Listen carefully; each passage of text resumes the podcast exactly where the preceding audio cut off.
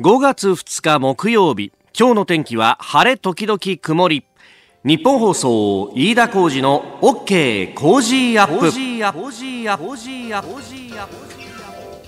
朝6時を過ぎました。おはようございます。日本放送アナウンサーの飯田浩二です。おはようございます。日本放送アナウンサーの新業一華です日本放送飯田浩二の OK 工事アップこの後8時まで生放送です。今朝はいいお天気という感じで外も明るいですね。そうですね。屋上の温度計も現在15.8度を指しています。ただね今朝はお天気いいんですが大気の状態不安定になっていまして、はいはいはいはい、ちょっとお昼前後からまた雨が降り出すところもありそうなんですよね。なんか雷が心配だっていう話がね出てるよね。そうなんです。あの急に天気が変化する可能性がありますのでご注意くださいはい、はい。さあ令和元年の2日目5月2日であります。あの昨日はですね私この OK 工事アップが終わった後お昼1時から、え日本放送開元スペシャル、はい、えー、おめでとう令和という番組も担当いたしました、うん、あの号外を求めて有楽町の駅前をさまよった挙句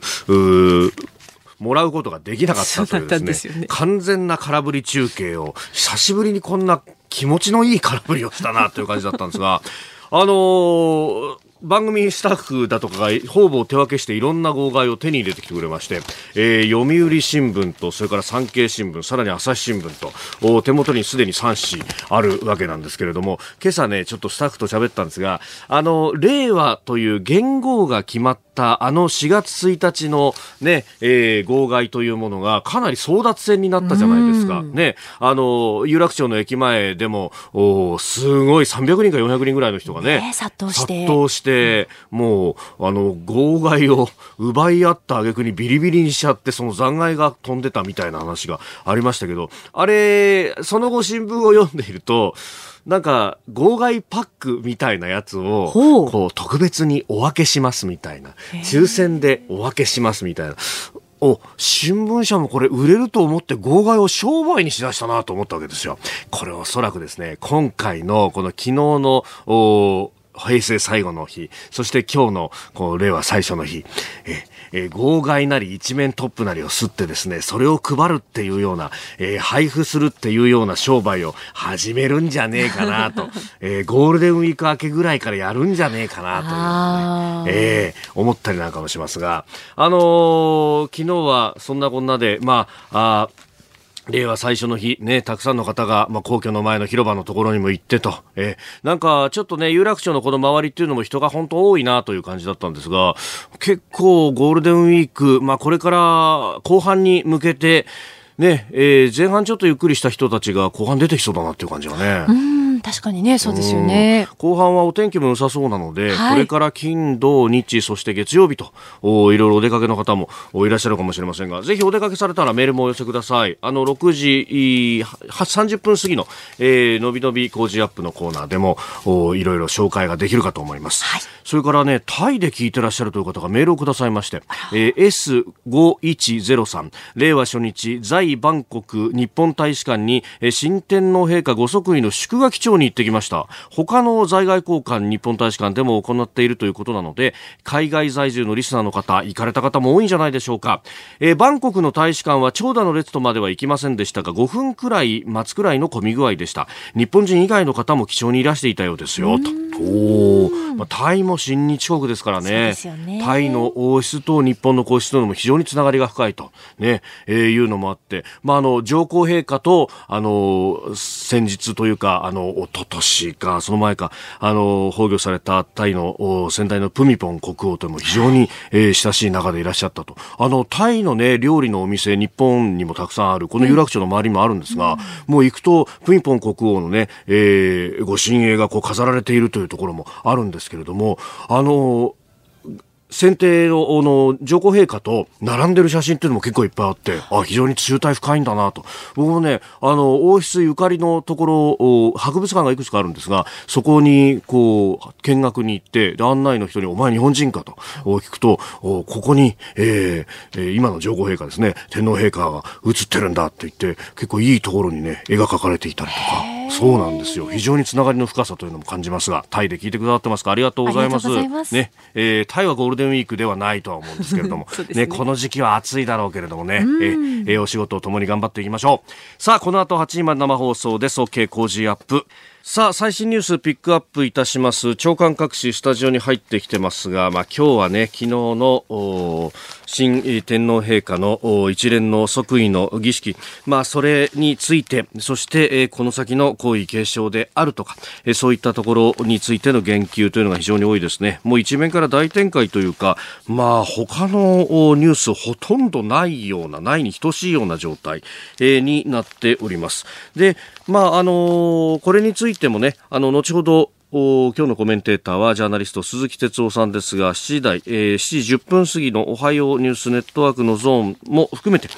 えー、お送りしていきたいと思います。あの、昨日のですね、えー、新天皇陛下の朝見の儀でのお言葉、えー、これはまたノーカットでお聞きいただこうと思っております。で、えー、そんな中ですが、まあそうなるとね、ニュースが動いているのは海外ということになります。まず、ベネズエラ、まあこれはあのクーデターが起こったと。で、しかもそれが、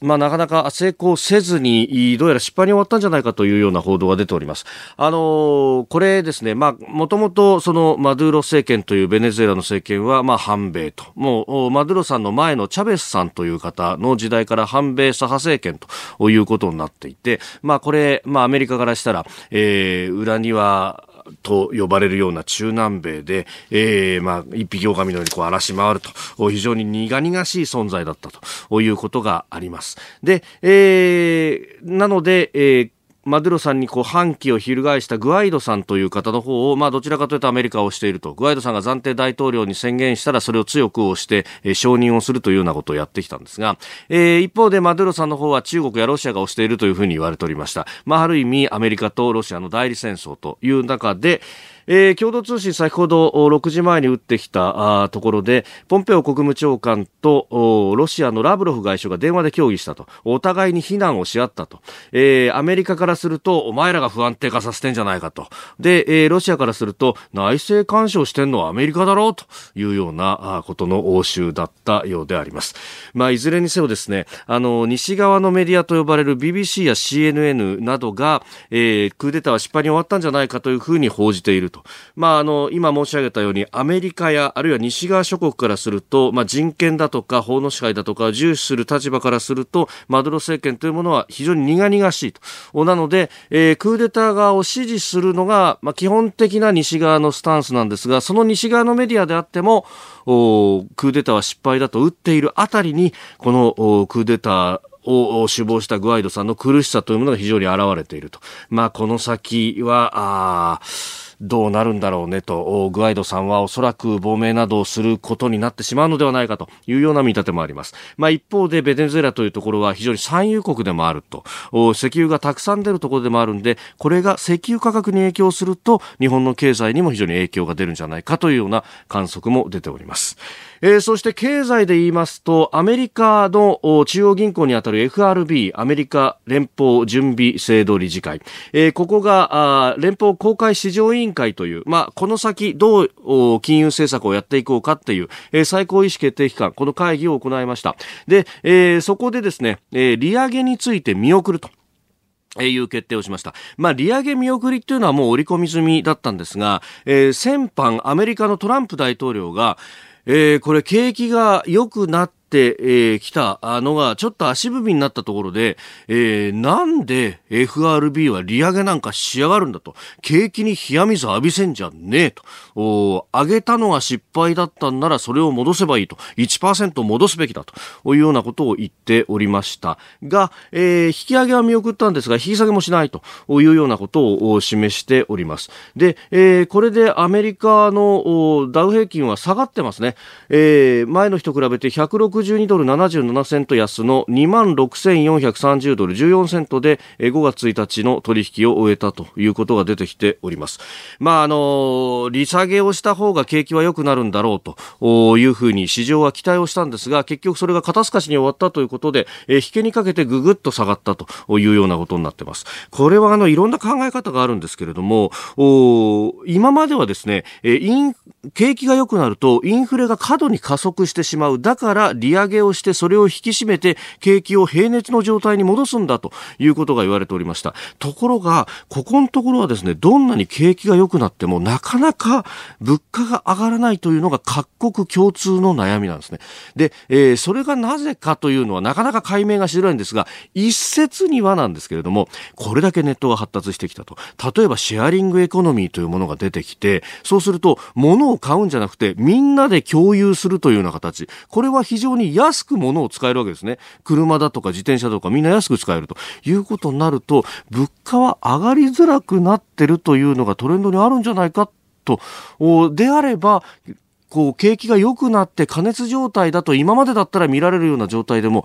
利上げをしない、あるいは利下げをしてもいいんじゃないかという風になってくると。これはですね、今流行りの MMT という理論と非常に整合するんですね。要するに、インフレが過度に上がるんだったら、あ利下げ、利上げをしなきゃなんないけれども、そうじゃなかったら、ジャブジャブにお金出したって大丈夫だろうと。なぜならこれだけシェアリングエコノミーとかも増えてるんだからということになっていくんですが、まあこれは説あるんですけれども、トランプさんの言い分と市場が今重なり合っていて、えー、一方で、えー、中央銀行というものが従来のスタンスからいくと、こいつら空気読めてねんじゃね？みたいな批判を浴びるという風になってきております。ご意見お待ちしております。COZY コージーアットマーク 1242.com です。あなたの声を届けますリスナーズオピニオン。このコージーアップはリスナーのあなた、コメンテーター、私飯田、新行アナウンサー、番組スタッフ、みんなで作り上げるニュース番組です。えー、ぜひメール、ツイッターでご意見をお寄せください。今朝のコメンテーターはジャーナリスト鈴木哲夫さんです。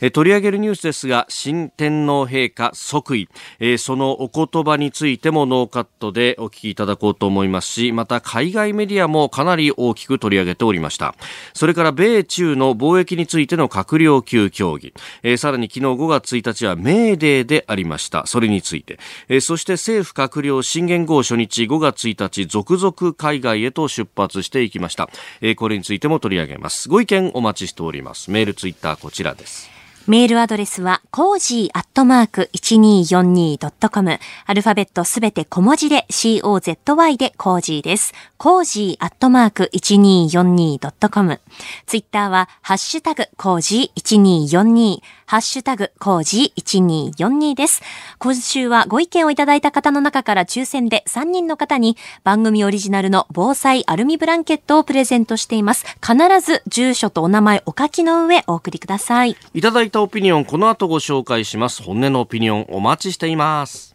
あなたの声を届けます、リスナーズオピニオンです。えー、メールいただいております、64歳ラジオネーム、ぬらりひょんさん、と西東京市の方ですね。えー、令和に変わってお祝いムード一色ですが、私のように高度経済成長からバブルの生成、崩壊、そしてその後の長い停滞を経験してきた者にとっては、令和という時代、不安を覚えざるを得ません。えー、我々世代の自動車のように令和の日本を引っ張る産業が見当たらないんです、えー、今のうちに日本で成長の見込める産業分野を見つけて限られた人的資源や財力を投入し育てていかないと日本は立ち行かなくなる恐れがあると思います。といただきました。そうなんですよ。平成の30年間ってまあある意味では縮小均衡に陥ってしまったかのようにですね、えー、金が回らなかったという。まあそれまでバブルがまあある意味こう信用膨張の後に信用の縮小が起こって、もう投資をしたら損するかもしれないから、これみんな抱えてもっとこ、企業も、そして家計もみんなそう思った。そうするとお金が社会に出てこないからどうしたかっていうと、もう一つの企業、経済の主役である政府が前面に出てお金を使わざるを得なくなった。だから、財政の均衡が崩れて、まあ、あの、いわゆる政府の債務ってものが膨らんだっていう、こう、歴史がこの30年間は繰り返されてきたと。だそれをですね、増税で、じゃあペイして返そうかと、借金を返そうみたいな話になると、それはますますお金使わないよってなるから、えー、3主体らいみんなお金使わなかったら、経済がシュリンクして、どんどん貧しい国になるだけなんですよね。と思うんですけれども、なかなかこれ、理解していただけなかったりするんですね。えーご意見お待ちしております。メール、COZY コージーアットマーク 1242.com です。5月2日木曜日時刻は朝7時を過ぎました改めましておはようございますニッポン放送アナウンサーの飯田浩司ですおはようございます日本放送アナウンサーの新業一華です日本放送飯田浩二の OK 工事アップあなたと一緒にニュースを考える番組です7時台はコメンテーターの方々とニュースを掘り下げてまいります。今朝のコメンテーター、ジャーナリスト、鈴木哲夫さんです。鈴木さん、おはようございます。はい、おはようございます。よろしくお願いいたします。鈴木さんには番組エンディングまでお付き合いいただきます。では、最初のニュース、こちらです。新天皇陛下が即位。海外メディアも王位継承を、皇位継承を中継。え昨日1日午前0時に新年新天皇陛下が即位され元号が平成から新たな時代である令和となりましたえ午前10時からは新天皇の即位皇位継承に関する一連の儀式が行われ各海外メディアも天皇陛下の動向を報じておりましたいや、あの、皇居前のところからね、生中継してる社があったりとか、うんええ、CNN とか BBC がやってましたからね。そうですね。まあ、あの、例えばイギリスとかね、はい、あの、王室があるわけですからね。うん、だから、あの、何かしらこう、自分の国とね、比較、はい、比較しながらなんてことでしょうけど、え、あの、まあ、新天皇、まあ、実はあの、私とね、はい、私となんて言うとなんか大げさなんですけど、偶然ですよ。えええ、もう年があの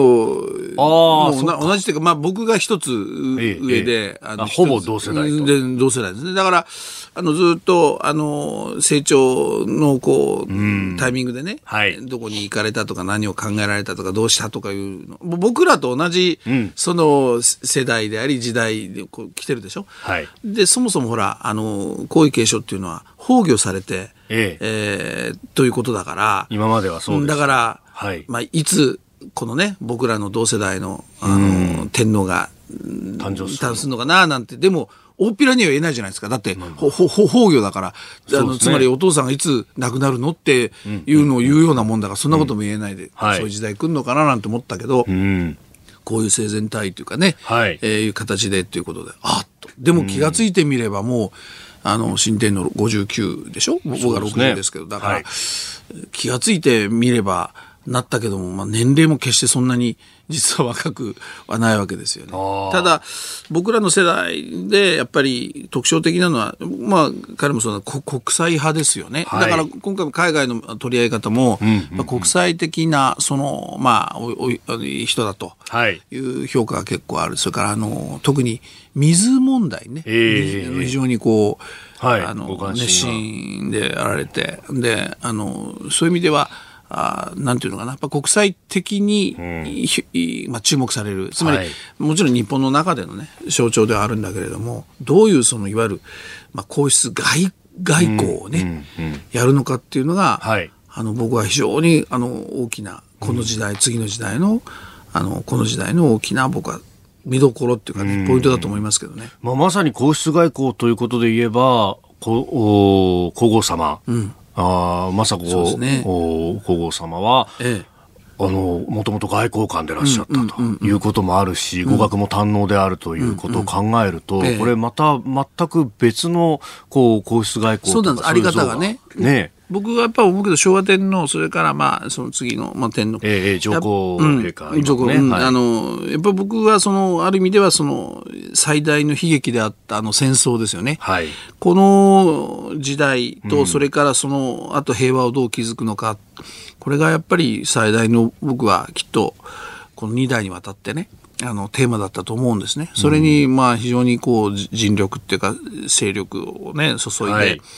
でやっぱり同じその外交でもね、うそういういわゆるそのあの戦争と平和、はい、こういうものを意識した例えば外交なんか多かったですよね。まあ異例の旅をね、うん、続けられていたそうなんですよ。だからね、あのいやこれはもちろん新しい天皇も引き継ぐと、はい、平和をねそれはおっしゃってる、もうそれはそうなんだけども、プラスアルファのねやっぱりその皇室外交みたいな、新しい例えばその外交の軸、例えば水なんていうテーマもそうだし、はい、えー、そういうことを期待したいなっていう感じですよね。うん、うんえー、まずは海外メディアもかなり大きく取り上げたというところをとお伝えいたしました。まあ、これ、あの、新年頭陛下のお言葉あ、昨日の即位後朝見の儀でのお言葉については、後ほど、えー、おはようニュースネットワークのゾーン7時10分過ぎのゾーンの中で、えー、ノーカットでお聞きいただこうと思っております。おはようニュースネットワーク。東京有楽町ニッポン放送キーステーションに全国のラジオ局21局を結んでお届けいたします。時刻は7時11分を過ぎました。おはようございます。ニッポン放送アナウンサーの飯田浩司です。今朝のコメンテーターはジャーナリストの鈴木哲夫さん。取り上げるニュースはこちらです。新天皇陛下が即位後朝見の儀で初めてのお言葉。新天皇陛下は昨日1日皇居宮殿松野まで皇位継承の重要儀式即位後朝見の儀に臨まれ天皇陛下として最初のお言葉を述べられました、えー、まずは改めて即位後朝見の儀の天皇陛下のお言葉をお聞きいただきましょう。日本国憲法及び皇室典範特例法の定めるところによりここに行為を継承しました。この身に負った重責を思うと祝然たる思いがします。ここに行為を継承するにあたり上皇陛下のこれまでの歩みに深く思いをいたしまた歴代の天皇のなさりようを心に留め自己の研鑽に励むとともに常に国民を思い国民に寄り添いながら憲法にのっとり日本国及び日本国民統合の象徴としての責務を果たすことを誓い国民の幸せと国の一層の発展そして世界の平和を切に希望いたします。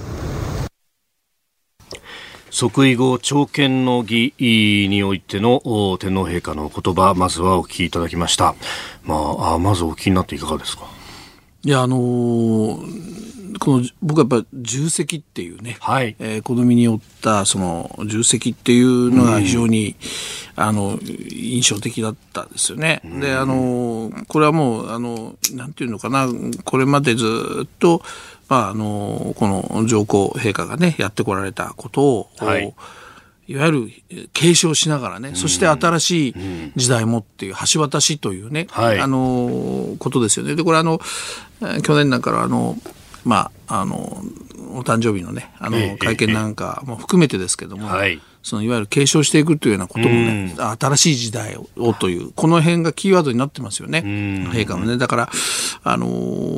そういう意味では、その、まあ難しい。これまでになかったね。はい。えー、一つの皇室の形で、うん、特にあの外交なんかもそうですけど、はい。まあ国際派と言われている中で、うんうん、えー、まあその辺が、あいろいろお考えになってるんだろうなというね。うん。まさに重責ということでしょうね。はい、そこは僕は一番印象残りましたね。うん。まああの、ね、上皇陛下のおありように、割く時間というのが非常に長くて、まあ、ね、まさにそれを継承というのあの、ね、もうちょっと、あの、ご自身のお気持ちとかをお話になるのかと僕も思っていたんですが、そうではなくて、うんうんうん、まずは、あの、女皇陛下を、まあ、ある意味立ててというか、うん、そこに、ね、そうですね。だから、ここはね、あの、まあ、いろんな専門家の方は、あの、の分析あるんでしょうけれども、私なんかが、こう、ちょっと思ったのは、やっぱり、その、えー、生前体というね、はい、えー、中での、やっぱり、皇位継承ですよね。だから、あの、そういう意味では、もし、あの、これ、あの、前のようにね、その崩御ということでね、あの、引き継がれるということであれば、そこで一回、こう、なんていうのかな、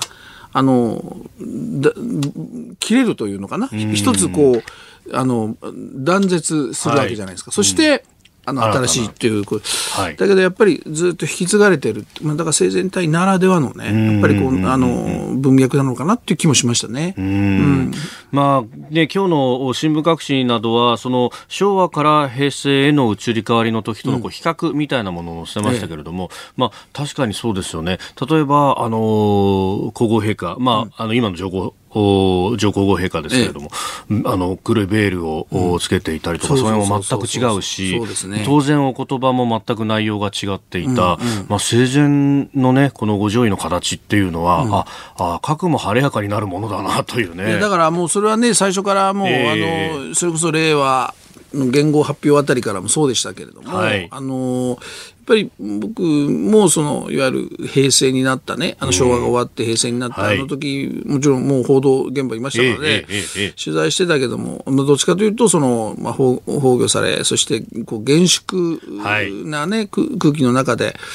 追悼という気持ちもあったしなんか一つの時代が終わったなという中で。え静かに新しい時代を迎えたと。だけども今度は違うわけですよね。はい、ですからそういう意味では当然その祝賀ムードっていうのももちろんあるし、えー、なんていうのかな、あの、えー、その崩御によってというよりは、そのお疲れ様でしたっていうようなね、思いもある。それからそのまさにこのあのお言葉の中にあるように、いわゆる継承というね、はい、えー、意味合いが強くなってきますよね。だからそういうきっとことを象徴してるんだろうなと、まあ私なりにですけども、えー、そんなことを考えましたね。それで、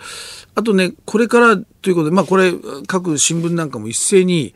その、いわゆる今後は、はい、その皇位継承問題に移っていくんだというようなね、はい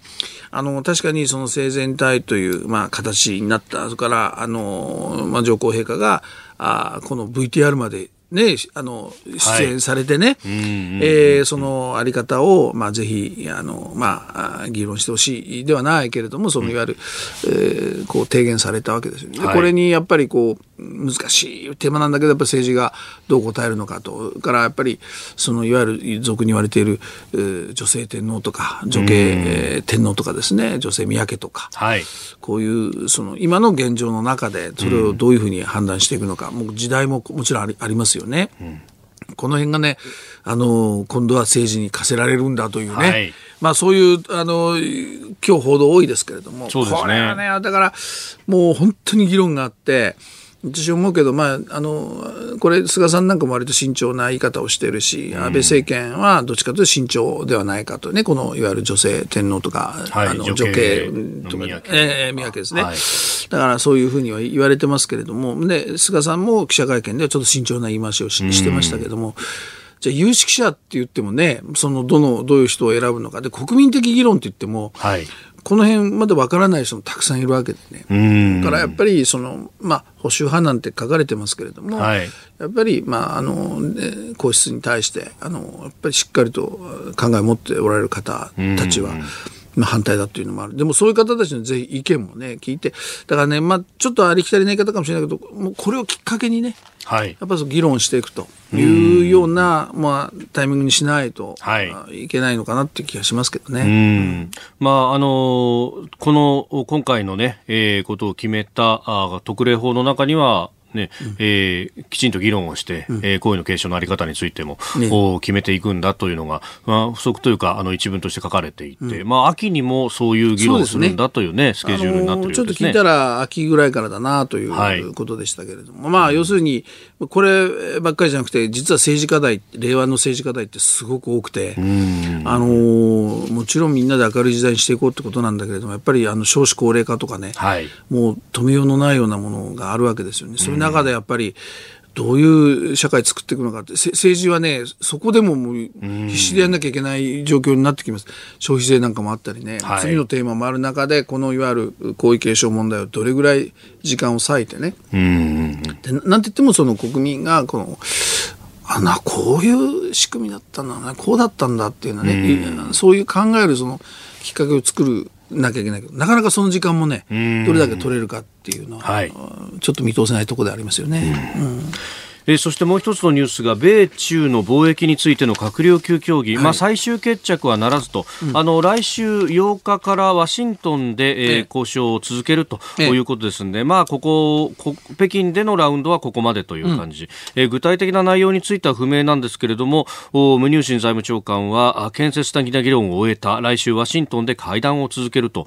うん、まあ、一部には決裂の可能性もあるというようなことも出てますけれども。まあ、あの一方でそのいわゆるアメリカ政府の当事者からは、まあ、はい、あのいよいよまあ最終局面だと、うんうんうん、なんとかなるだろうと、はい、なりそうだと。いうようなニュアンスのことがたくさん出てますよね。えー、だからまあ、それを信じるならば、なんとかまあうまくいくんだろうなということですけれども、僕はやっぱりこの米中っていうのはもう、まあ、ある意味、G2 と言っていいのかな？世界の二大大国ということで、ここはもう非常にポイントなんだけど、これ日本もね、はい、あの、ここに、あの、かなり影響されてくる可能性あるわけですよ。で、日本は日本で独自に、日米やってるでしょ？はい。うん、これが、まあ、なんとか成果を持ってきたというふうにね、茂木さん言ってるけれども、はい、そのこの先の見通し、これまた何やってくるか分かんないわけですね、アメリカはね。でしかも、そのトランプ大統領にしてみると、やっぱり大統領選挙というものを意識して、はい、えどっちかというと対、対立構図、対決構図、うん、えー、アメリカンファーストっていうものを、もうこれ政治的にアピール、間違いなくしてくるわけでしょ。はい、だからこの、米中でどの程度、その、アメリカらしさを主張し、えー、成果を得るのか、その突っ張り具合が、同じこと日本にやってくる可能性ありますからね。だからそういう意味でもね、ちょっとこのあの結末は注目しとかないといけないでしょうね。中国相手に成果が出たんだったら日本には甘くしてくるかもしれないけど、逆もまたしかりその通り、そのそっちの方が怖いんですよ。中国うまくいかねえから、じゃあ日本に矛先をってなってくると。僕はね、そういう可能性ある。だだからそういう意味では注目ですよね。うん。えー、おはようニュースネットワークこの時間はジャーナリスト鈴木哲夫さんとお送りしました。7時27分になるところです。今朝のコメンテーターはジャーナリスト鈴木哲夫さんです。引き続きよろしくお願いします、はい、お願いします。続いては教えてニュースキーワードです。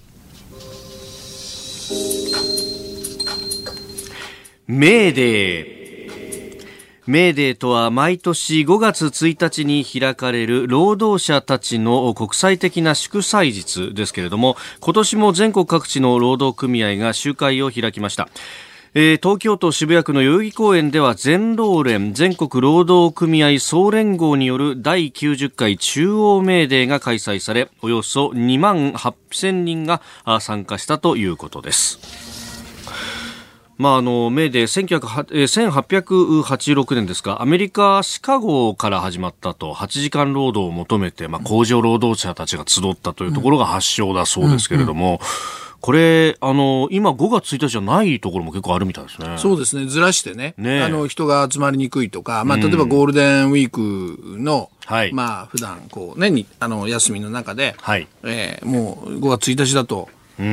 ぶった切られちゃうから、その前半後半でね、はい、長く旅行行けないんじゃないかとかね、うん、そんなことも、まあそれはなんか時代だなっていう感じです。ただ時代だなっていうかね、このメーデーというその言葉そのものはね、はい、もう、え、何ですかそれっていう若い人も随分出てきてるわけですよね。でね、最近実はね、あの、まあ今年ほら参議院選挙があるでしょ？夏。はいで、統一地方選挙もありましたよね。えー、というので、全国のね、うん、あの、まあ、要するに、まあ、労働組合の、まあ、各支部とかね、い。ろんなところで、連合系のとかね、はい、そういうところでみんな、よくこう、勉強会やったり、えー、選挙に向けてとかね、でそうすると、まあ、あの、私なんか、まあ、その、呼んでいただいてね、あの、講演してくださいなんて結構あるんですけど、そういうところでね、話すとね、うん、本当にね、労働組合が今悩んでる。それ何かというと、やっぱりね、若い人たちが、はい、その一体なぜ労働組合が必要なのか、はい、何のために自分たちはここに入って何をやるのかっていうね、えー、そこがねやっぱりもう価値観がね、どんどん変わってきててどういうふうに興味をや関心をねそういう新しい組合員たちが持てばいいのかそういう組織としてどうなっていくんだってそういう悩みを抱えてるとこものすごく多いですよ。でどうしたらいいんだろうって話になるんだけど、まあ、基本的にね、はい、その昔はですよ私の時代なんかはそのいわゆるねこう労働組合の基本的な運動の柱ってやっぱり賃金闘争だったんですよね。えー、もう、えー、10円でも100円でも10円でもとにかく上げるんだっていう。はい、ででそのために、僕なんかあの民放にいましたけどやっぱり組合があってね、はい、ストやったりしてたんですよ。だからその日はニュースね、はい、僕らが現場からレポートなんかやれないから。えー全部あの管理職の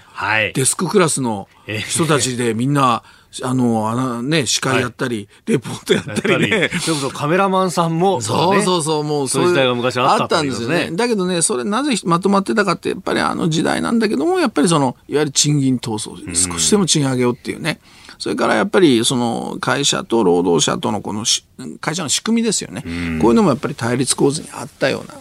えー、でだけどまあその後ですねやっぱ高度経済成長があって時代がどんどん変わって今はやっぱりもう個人の時代になってきてそういう中でねこう何をその運動の柱にするかっていうのが、はい、もう賃金ではなくてね、うん、見え見えにくくなってきたんですよね、だからそういう中でなかなかそれがないと、はい結局、まあ、まあみんな入ってるから入るかみたいなことに若い人になっちゃうでしょ。私はこれからやっぱり労働組合っていうのはあの価値観何のために自分たちが戦うのかっていうその柱をですね、はい、その生活闘争賃金闘争だけじゃなくて、はい、なんかもう少しこう社会貢献とかね、えー、どんな世の中にしていこうとかね、で僕はねいつも提案するのはこういうことなんですよ。あの自分の会社の中の労働組合の中だけでねガンガン勉強会やってね、はい、まあ先輩たちからこうだ、俺の時代はこうだって言われてても、なかなか前進まない、うん、そういう中でね、僕は異業種、組合異業種交流みたいなのやったらどうかって言ってるんですよ。つまり、全く違う業種の組合の人たちがやっぱこう交流することによってね、まあ、その話をしてると、あ、それは君の会社の特殊性で、君の会社の要求だからって全然関係ない話があるんだけど、話してるうちに何かね、うん、共通項は絶対見つかるはずなんですよ。例えば、子育ての問題とか、はいから今だったらあの自分のお父さんお母さんのね例えば高齢者でちょっと体調悪くなって介護の問題とか、何かこう社会問題とか社会正義みたいなもんね共通項が生まれるから、だから異業種の組合でできる限り交流したらどうですか、まあ、これがねやっぱ連合あたりがこの役目を負うんだと思いますけどもね、まあ、そんな形でとにかく今やっぱり組合もまあ、なんていう、もう非常に難しい節目に来てると。うん。まあ、既存の価値観の中ではもう立ち行かないっていうね。そうそうだから非正規とか派遣のね。そこですよね。そういう人たちも多いでしょ？結局、まあ、僕は氷河期世代のちょうど後ろの方なんですけど、うん、氷河期世代の人たちからすると、まあ、特に非正規で入って今もっていう人たちなんかは、いや、俺たちのことは組合は何も守ってくれなかったそこなんです、そこなんですよ。結局、正社員の立場ばっかりを維持して、で、あの、俺たちはもう君らからしたら眼中にないんでしょ、うん、僕らだってじゃあ組合なんてものは眼中にないよっていうふうに世代的になってしまうんですよ、ね、だからねそういうところでしっかり組合化していこうっていう動きもちろんあるんですよ、うんうんうん。あるんだけれども、まあ、それをねよりやっぱり本気で進めないといけない、うん。まあ、今やまさにその非正規や派遣の人たちが主役そしてこの人たちの持ってるね、はい、不満や悩みや、ええ、何を変えてほしいっていうこれものすごいものやっぱあるわけだから、ね、だからそこの組織化っていうのも課題でしょうね、うん、それが個々のバラバラでいると強くなれないっていうのは、組合のもともとのそのね、発祥の考え方からすると、だから束ねるんだっていうのは、まあ、ありだろうなと思うんですけどね。そうそうそう、その通り。今こそ必要だったですね。そうです。もう役目ですね。うん、えー、今日のキーワード、メーデーでした。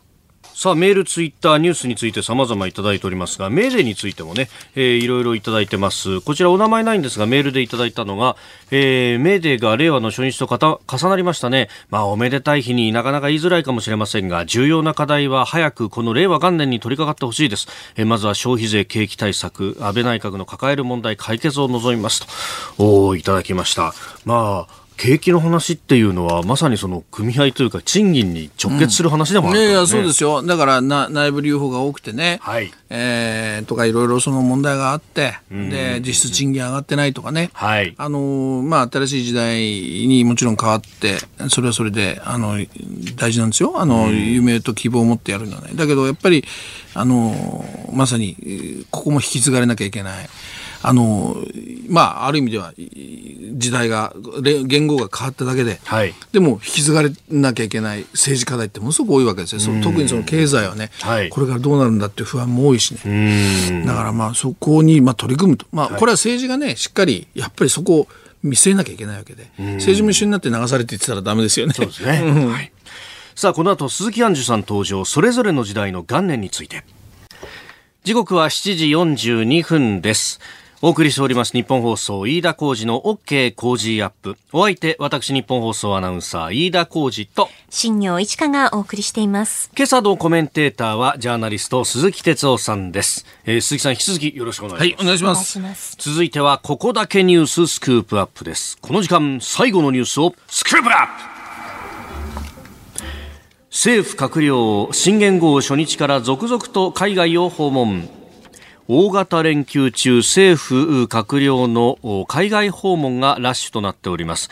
新元号への改元が行われた昨日も麻生副総理兼財務大臣をはじめとした6人の閣僚が日本を出発しました。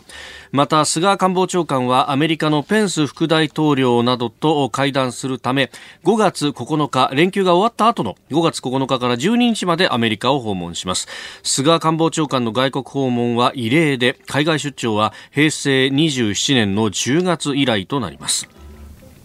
まあ、この4月30日と5月1日、えー、一連の、まあ、改元にまつわる行事があるところは、帰国をされたりとか、あるいはずっと日本にいたりとか、で、えー、1日の行事が終わった後に出発という方が多かったようですね。そうですね。あの、まあ、これは恒例ですよね。ゴールデンウィークはとか、はい、あの、閣僚はみんな、海外に行くと。あの、今回休みだから、まあ、うん、そうそう。それで、しかも今回10連休ですから、はい、確かに間に、そういう、あの、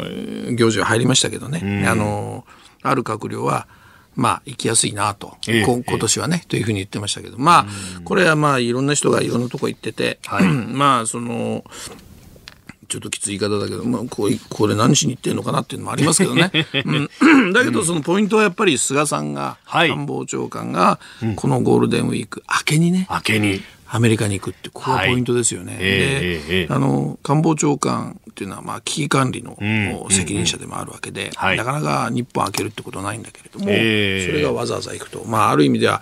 なんていうかな外交デビュー、はい、えー、しかも今そのポスト安倍で名前が上がってる、はい、えー、これでまた存在感をみたいなね、ねえ。ー、いろんな意味で注目されて、実はね、はい、菅さんとあのニコ、ニコ動、ニコニコ生放送で、はい、えっと、4月の23日に、あの、私、対談したんですよ。1対1で。はい、で、菅さんはずっと、まあ、長く取材をしてきているんですけども、えー、で、その場でね、実は僕聞いたんですね。うん、えー、これ4月23日だったんですけど、そのアメリカね、はい、えー、これ異例ですね、と。いやいや、あの、官房長官として行くんじゃなくて、あの、拉致担当大臣としていくんだ。はい。いやいや、まあ、どっちにしても、あ日本開けるのは、まあ、これ異例ですよねって話なんだけど、ええ、これ何しに行くのかというね、えー、話をしたときに、うん、その、いわゆるま、まさに拉致問題で今回アメリカ行くわけです。それから、まあ、国連で演説したりとかって、はい、から、アメリカでも、まあ、政府、まあ、のね、うん、重要な、まあ、人と、えー、会談するという、これも今、計画というか予定されてるわけですよね。はい。で、あの何のため行くのかって言ったらその時ね言ったのは、うん、その安倍さんがその、うん、金正恩とね日朝の首脳会談を拉致問題についてねも含めてもうやるんだと。次はもうそれなんですと、はい、はっきり言ったんですね。で、えー、そのために、うん、要するにある意味ではあの、まあ、事前のいろいろすり合わせとか、はい。えー、そう実現するためにどうすればいいかっていうのを話すために、アメリカに行くんだと。私がそういうことを聞いたら、いや、そのため、なんといってもアメリカがね、えー、その非常に重要だから、その、北朝鮮問題はね、その辺の話もしに行くんだと、はっきり言ったんですよ。だから、その、先にあるのは、実は日朝の首脳会談。そのための、まあ、地ならしっていうか、の相談に行くんだというね、ことをはっきり言ったんです。だから意味合いとしては、そういうことでのあの訪米ということになるでしょうね。うん、いやこれすごく響き合ってるなと思うのは、ええ、今日産経新聞が総理のインタビューを載せております。昨日のこのねあの朝見の儀が行われた後に、えー、総理公邸でインタビューをしたと、うん。はい、まあいうことなんですけど、そこでまさに、えー、見出しにもなってますが一面のところに、えー、首相、うん、無条件で日朝会談と、無条件ですもんね。無条件ですもんね。だからもう多分そのこの話っていうのはもう早くからプランがあって、はい、でそのために菅さんが行くということでしょうね。うんうん、であのまあ、ですですから、まあ、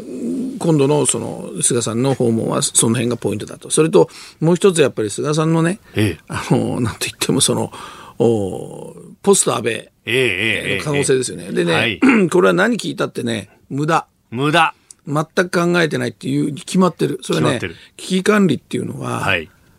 こう、自分の野心が見えるともう危機管理できないんですよ。だってなんかね、はい、人をこう切ったりなんだり処分したりした時に、えー、あ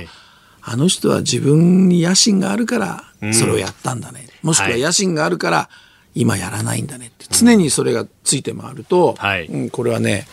あの危機管理できなくなっちゃう。うえー、菅さんはそこを徹してますから、絶対に言わないですよ。はい、どうどうですか？ええ、なる気ありますか、うんうん、全くありませんって言い続ける。だから聞いても無駄なんだけど、うん、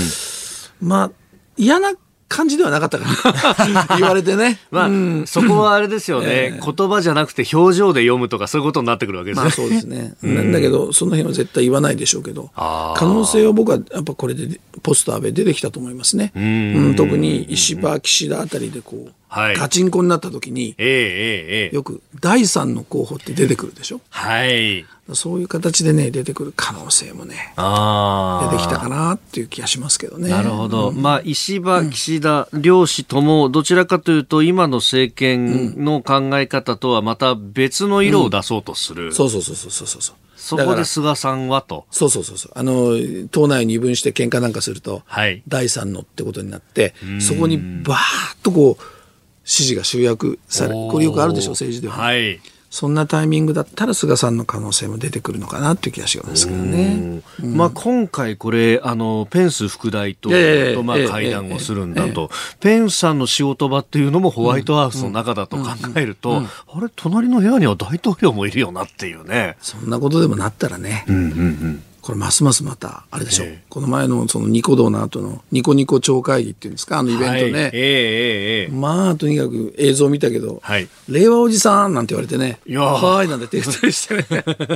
菅さんのイメージって随分今回変わってますよね。なんかもっとこわもての人っていうイメージだったのが、うん、そうそうそう。あ、この人こんなに笑うんだみたいな感じにね。そういうことです。だから、そういう意味ではインパクト非常に大きいのでね、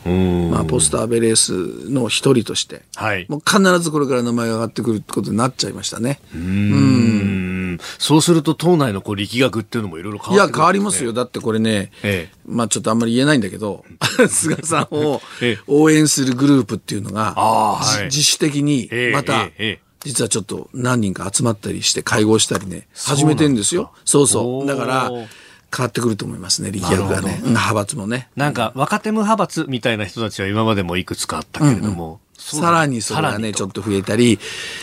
あの、他の派閥に入ってるんだけど、はい、菅さんのそこにも参加するとかね。ああ。それが出てきてるわけですよ。だから、まあ今一番ほら、あの、可能性あるよなんて最初に口火切ったのは二階さんでしょ？幹事長。二階幹事長ですね。二階、二階派と菅さんが一緒になるんじゃないかとかね。